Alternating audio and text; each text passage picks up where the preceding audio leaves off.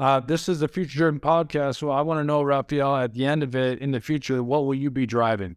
My whole thing will be, you know, driving the mission of helping those that don't conform in this this world to get into equitable positions in real estate and help them climb out of this, uh, you know, this society that they feel that they might be stuck in, or part of society that they feel they might be stuck in. Welcome to Future Driven.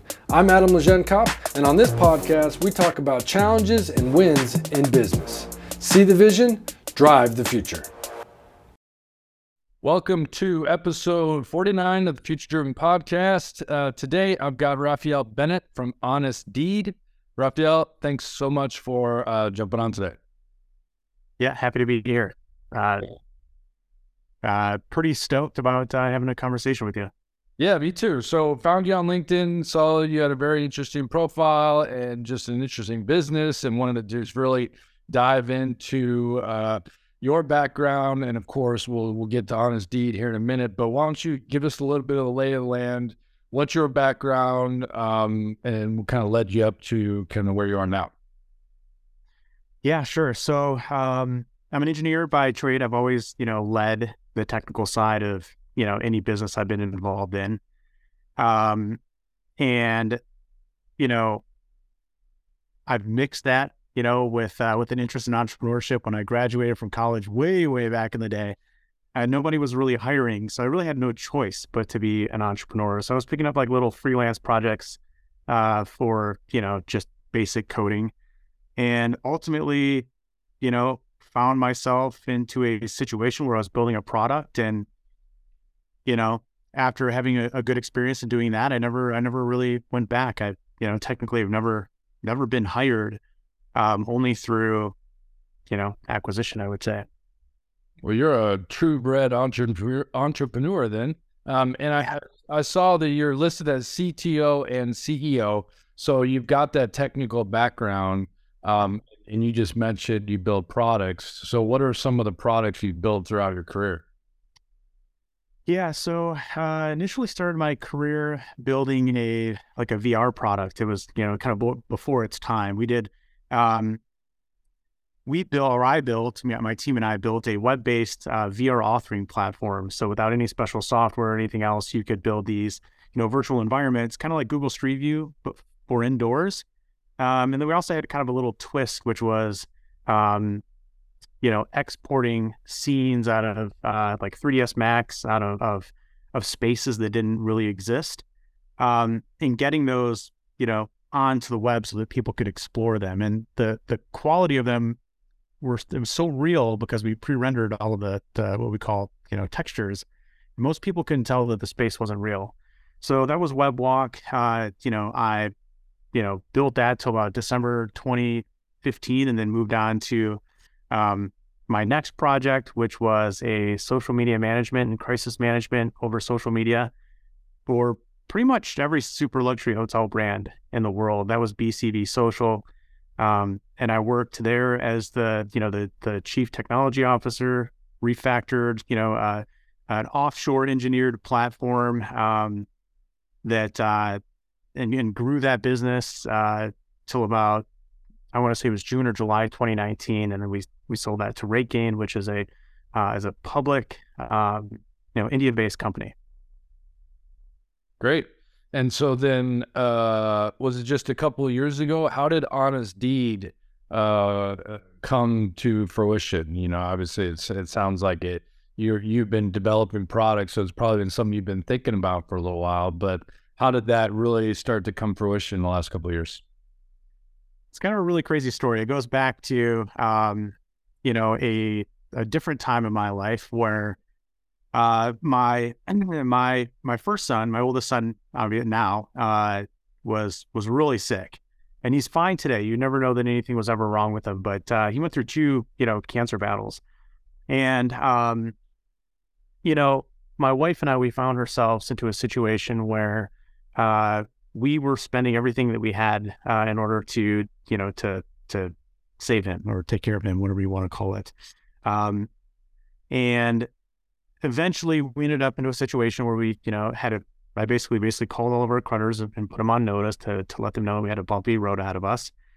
And um, it was kind of in that process where our lender at the time had, you know, painted this beautiful picture of like, hey, this stuff happens all the time. Don't worry about it. Fill out these forms. Um, you know, disclose your financial situation, and we'll, you know, you're not going to lose your home. Everything's going to be fine. So we, my wife and I, we did that. Very stressful time um, for us, and uh, essentially what happened is like, you know, four months later from that conversation, uh, we got a knock on the door from the sheriff, and they served us a foreclosure notice. So while we thought we were going to be, uh, you know, this thing would be managed and uh, we'd be taken care of, we found ourselves in kind of a foreclosure situation. So, you know, I've got a sick kid. I had a business that, you know, that it was just telling you about WebWalk that was just kind of, you know, barely surviving, uh, new to the scene essentially. And now I was like risking that I was going to lose my house. So, kind of uh, pretty tough times, you know, at you know for for me and my family. And so uh, in the hospital, there's this gentleman uh, that was the grandfather of uh, a kid that was next to ours. And I was kind of uh, sobbing it, you know, sobbing it up and kind of, you know, explaining uh, the situation that we were in.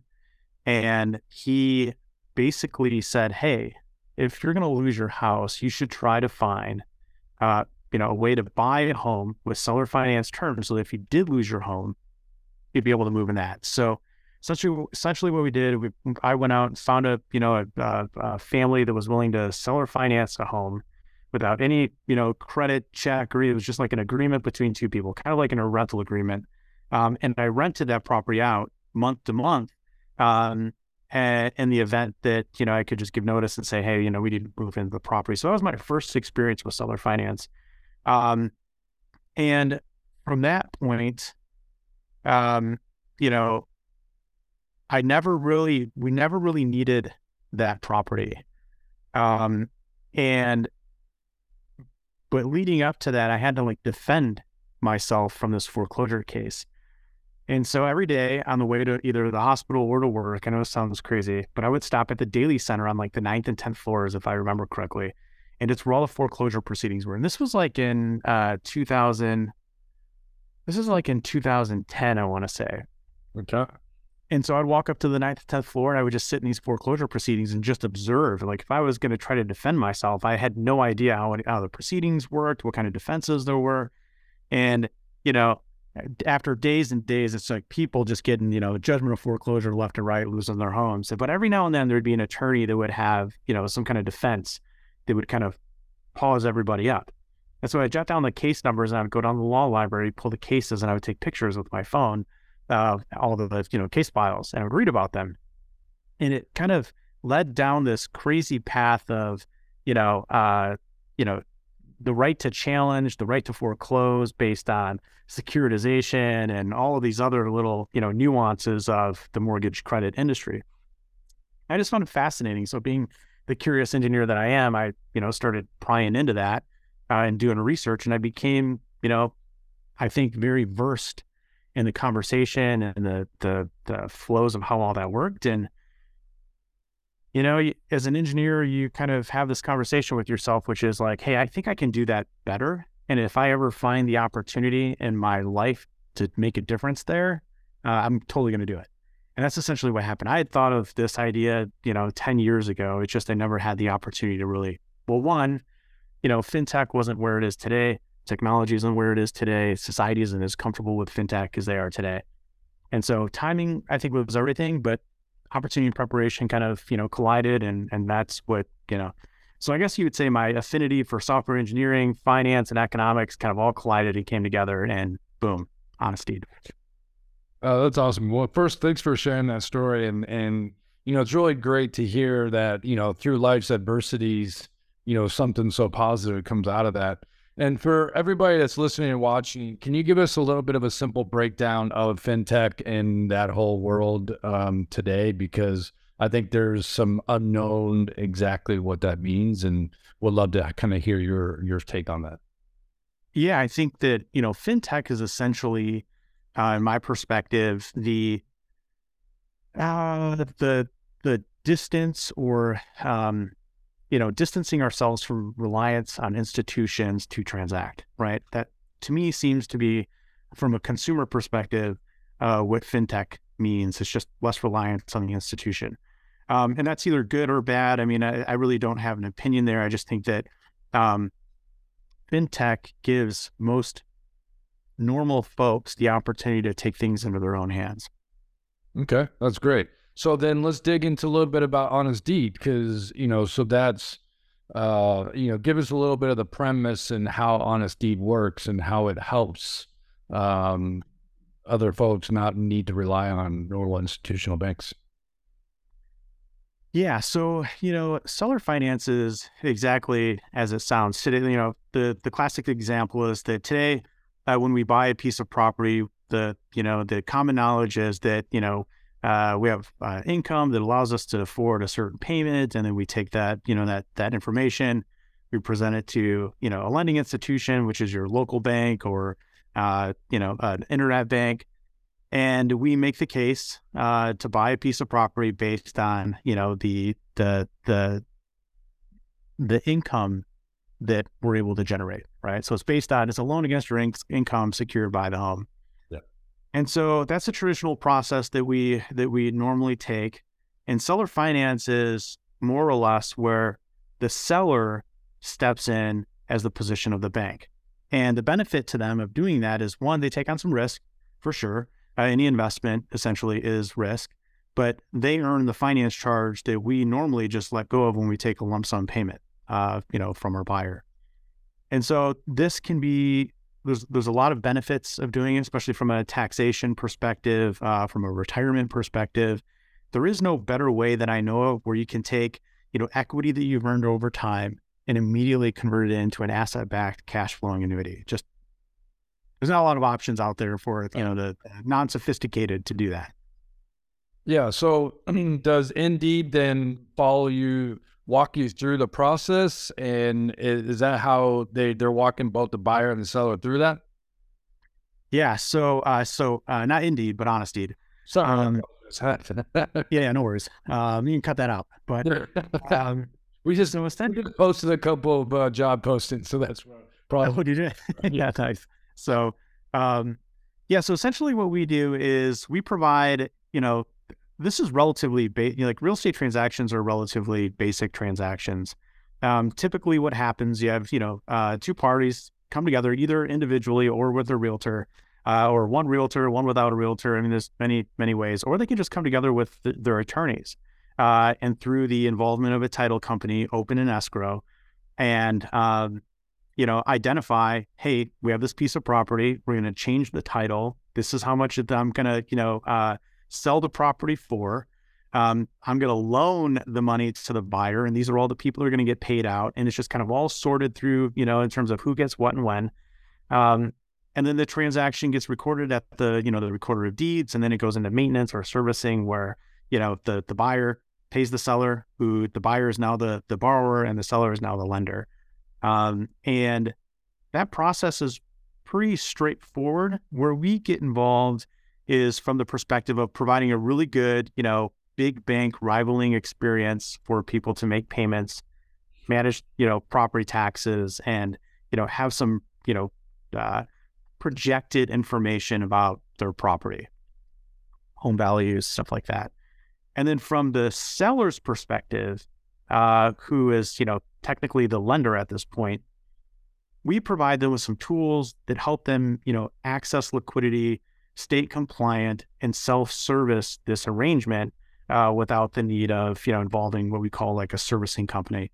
Um, you know, servicing companies comes in come in a lot of different flavors. Some are great, some are terrible, but usually the relationship between borrower and service company um, are neutral until something bad happens, right? And it's kind of always, in my opinion, better to get to the source, the ownership, the two people that matter, the the yeah. the borrower and the lender, um, to kind of resolve or negotiate, you know, any kind of things that bad, any any things, anything that goes wrong that could be bad uh, in the arrangement. So that's kind of where we fit in. Um, we're really a tooling company at the end of the day. Uh, we do have our own form of seller finance. So traditional seller finance is the same, you know, arrangement that you would get at a bank.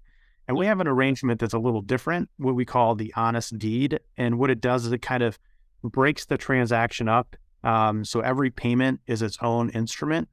Um, and the seller of the property can sell off those little instruments to other buyers so that they can access liquidity in the event that they need it. Most people are afraid to seller finance because they think there's no cash liquidity into it.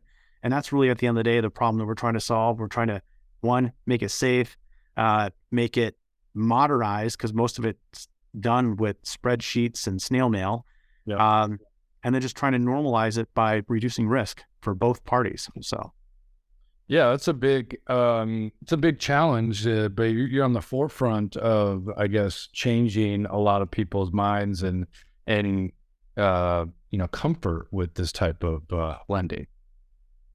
I think like here's the thing when you when somebody actually looks at the economics and they realize like oh I bought I'm selling my home for half a million dollars and if they would have stayed into the transaction you know for the full duration they'll earn another seven hundred fifty thousand dollars in financing costs right and we don't even think twice about it but we're giving up a great opportunity especially if we don't have a need for the cash um, we're giving up a great opportunity to having you know a very a relatively low risk you know asset backed. So if the market crashes, you have an asset that you're familiar with that you can either keep, resell, resell or finance, rent, or you have many options. Um, and I think when people see the economics in a piece of paper, you know, with their own eyes and their, you know, their financial advisor, it's just like, wow, what have I been doing all these years? Just letting people come in and just finance my buyer when I could have done it myself, you know?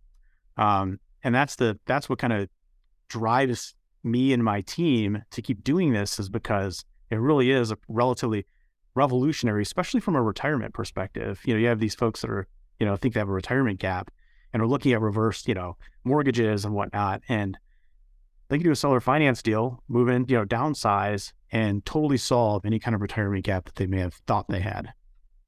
So your your target market is the seller, and it is the seller that doesn't necessarily need that equity right away and they're looking to invest back in with this seller finance kind of strategy. Correct. So they take a first lien position just like a bank does.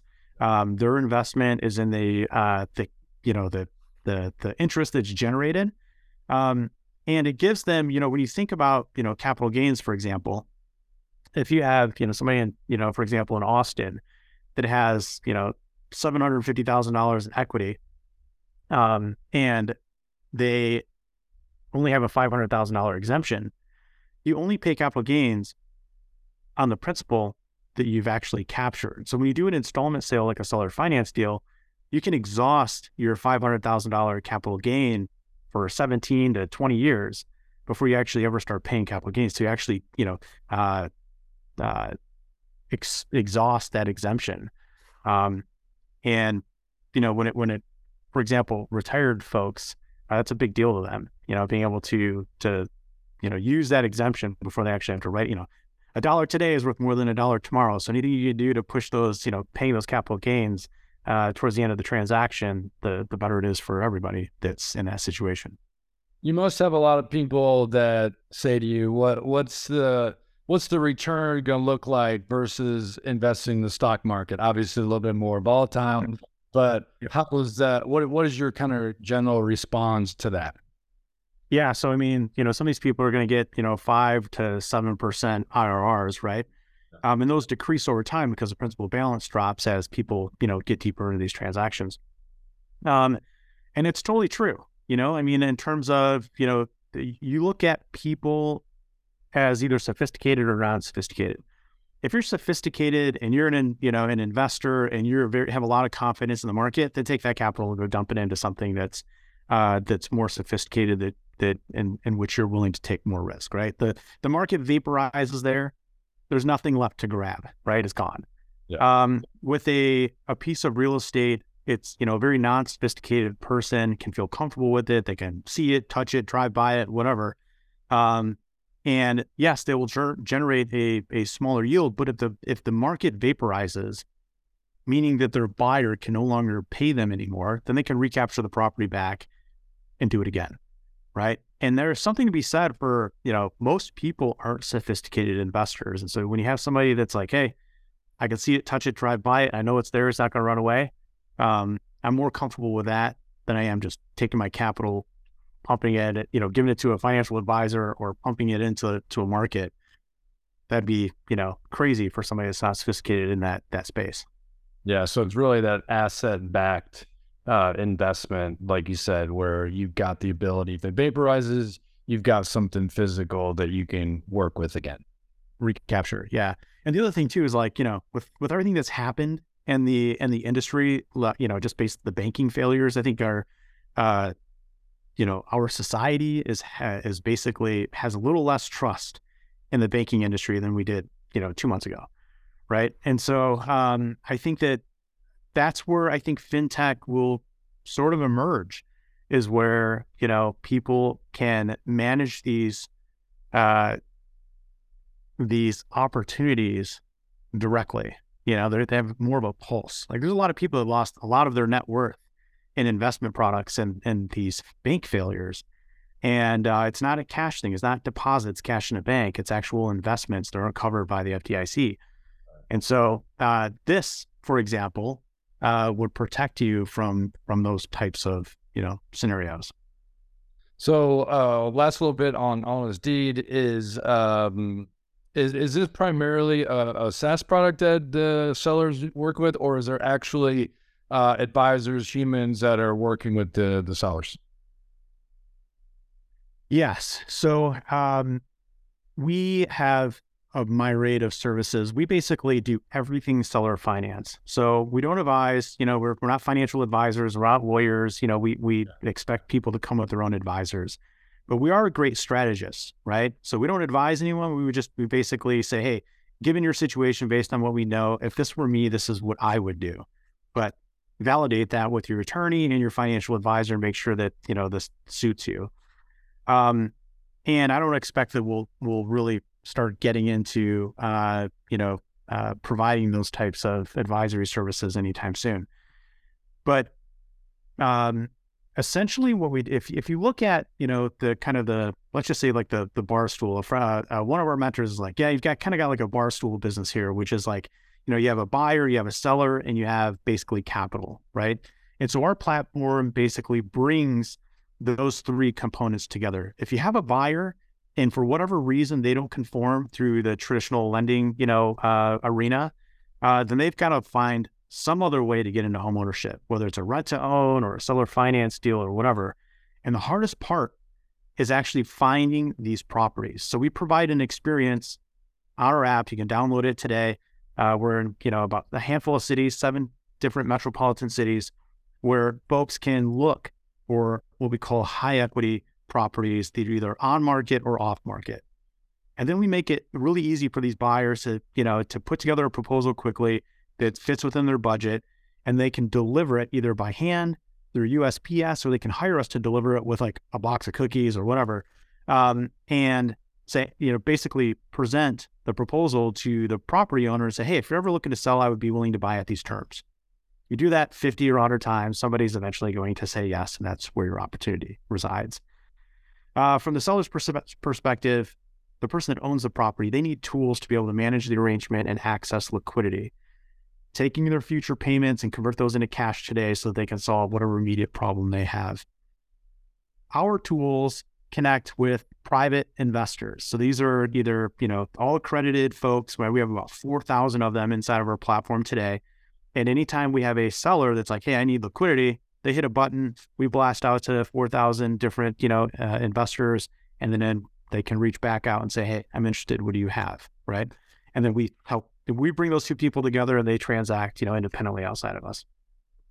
That's great. So uh, you, you, touched on a little bit about the future of fintech and, and of course the future of Honest Deed. But what what do you see over the next decade, knowing that so much has happened in such a quick time? Um, you, you would know better than me, but it feels like the last couple years things have really, you know, heated up. But what do you see over the next decade for fintech uh, as a whole? Well, I see a lot of consolidation. That's for sure. Um, you have a lot of, you know, a lot of, you know, products that you know solve very specific needs in in the market, and I think those will eventually start to roll up and kind of rebank. I think is what uh, what I would call them. Basically, what fintech is doing is it's compression the compressing the time, the complexity, and the cost uh, associated with you know traditional institutional banking, like the moving capital around, uh, you know, asking for capital, uh, you know, in terms of borrowing and lending. Um, fintech companies are solving a lot of those problems in their own way, dealing with risk in their own way, and it's putting a lot of compression on the institutions. And I think the institutions will probably start moving away from consumer, and then we'll see a new era of you know uh, digital banks or uh, you know uh, con- consolidate and come together and be kind of like the consumer bank, but at much uh, much better speed, uh, much better risk management, and you know um, much better service for consumers. So then, tell us a little bit about where you see Honest Deed fitting in in the future of everything that we just talked about. Yeah, I think that. Um, I mean, it's it's really hard to tell where exactly we will fit in. I think ultimately, um, our business is all about reducing friction to access liquidity from either the the lender side or the borrower side. The lender has debt that they might need to sell off to get cash, and the and, and the borrower has equity that they might need to sell off without taking on another payment to access cash and managing, you know, that you know th- that uh, activity so that we're not putting either the borrower or you know the lender or the borrower at risk is kind of I think going to be our sweet spot because there's an LTV, you know, between buying or selling off equity and selling off debt, there has to be enough value in the middle of that transaction to protect everybody.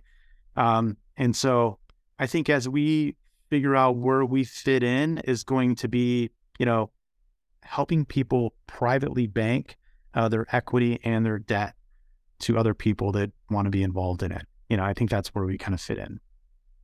Now that that's I'm hoping that that we just you know gobble that chunk of of business and we become the go-to for you know privately banking your buyer because uh, there is a lot of benefit in that uh, for for for sellers. Well, I yeah, for sure, and and you know I've I've learned a lot just in this thirty minutes with you, and I feel like there's a lot more to come and and I look forward to seeing Honest Deed as as on the forefront of all of that and really helping educate the public on this and really being the the solution for those that are interested in seller financing. Uh, yeah, I'll lead it. I'll lead it with uh, actually one one thing that I thought that was that I think is really important, um, which is you know people ask like, well, why would I? Why would somebody want to seller finance? Um, and the reason being is because not everything fits within a 15 year or 30 year container or with one interest rate, right? And so when you bring a buyer and a seller together, they can actually negotiate the interest rate, the down payment, and the term. And so um, with with a seller finance transaction, you might have a buyer that's like, hey, in order for this transaction to fit within my you know my budget, I have to do a deal that's you know 34.5 years, right? So 34 years, six months. I have this much for a down payment and would you be okay with the interest rate starting at, you know, 8% because I'm more risk now, but over time, would you be willing to drop it every month to 4% until I get 15 years in the deal? So seller finance gives both buyer and seller a lot more flexibility over the transaction and you know from a from a cost standpoint a duration standpoint and a, a, a dollar out of pocket today standpoint. Entry cost is what we call it. So I think that that's one thing that was really important from you know me being a, an operator of a you know seller finance you know type of business is to put that out there so that folks can at least you know pro and con it out uh, as to to why somebody would even be interested in this. Yeah, and that's that's so great. Uh, you know, technology and and your platform together, giving people that flexibility to uh, so we're not so tied into the traditional kind of 15, 30 year uh, Lincoln mention. So that's that's amazing. So and that I, I can see that being way more uh, beneficial in in the future as as technology every single year just keeps getting better and better and faster and more flexible. Uh, yeah, I I agree. Yeah, uh, yeah, I, am looking forward to uh, to learning more and and uh, uh, this is the Future Driven podcast. So I want to know, Raphael, at the end of it, in the future, what will you be driving?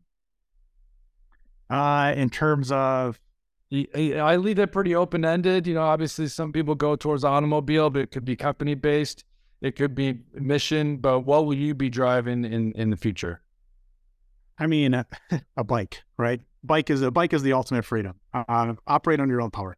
No, I think that like you know, my mission is really about you know uh, access. I think homeownership has has a lot to do with not only just building equity and everything else, but it also has a lot to do with like mental health, right? Uh, we, all of us, people need a refuge. And I think there's a whole tranche of our society that's gotten left out from a banking perspective. And I can get that I'm really passionate about this topic of like small dollar mortgages. So banks aren't writing small dollar mortgages. So those that don't have, you know, uh, significant incomes, are being left out of the purchasing experience and therefore they're left to rent and they never really build any equity um, and they get kind of pushed out of these areas that gentrify over time so my whole thing will be you know driving the mission of helping those that don't conform in this this world to get into equitable positions in real estate and help them climb out of this uh, you know this society that they feel that they might be stuck in or part of society that they feel they might be stuck in. That's awesome. Uh, Raphael Bennett, CTO and CEO of Honest Deed. Thanks so much for coming on the Future Driven podcast. You got it, man. Thank you. Thank you.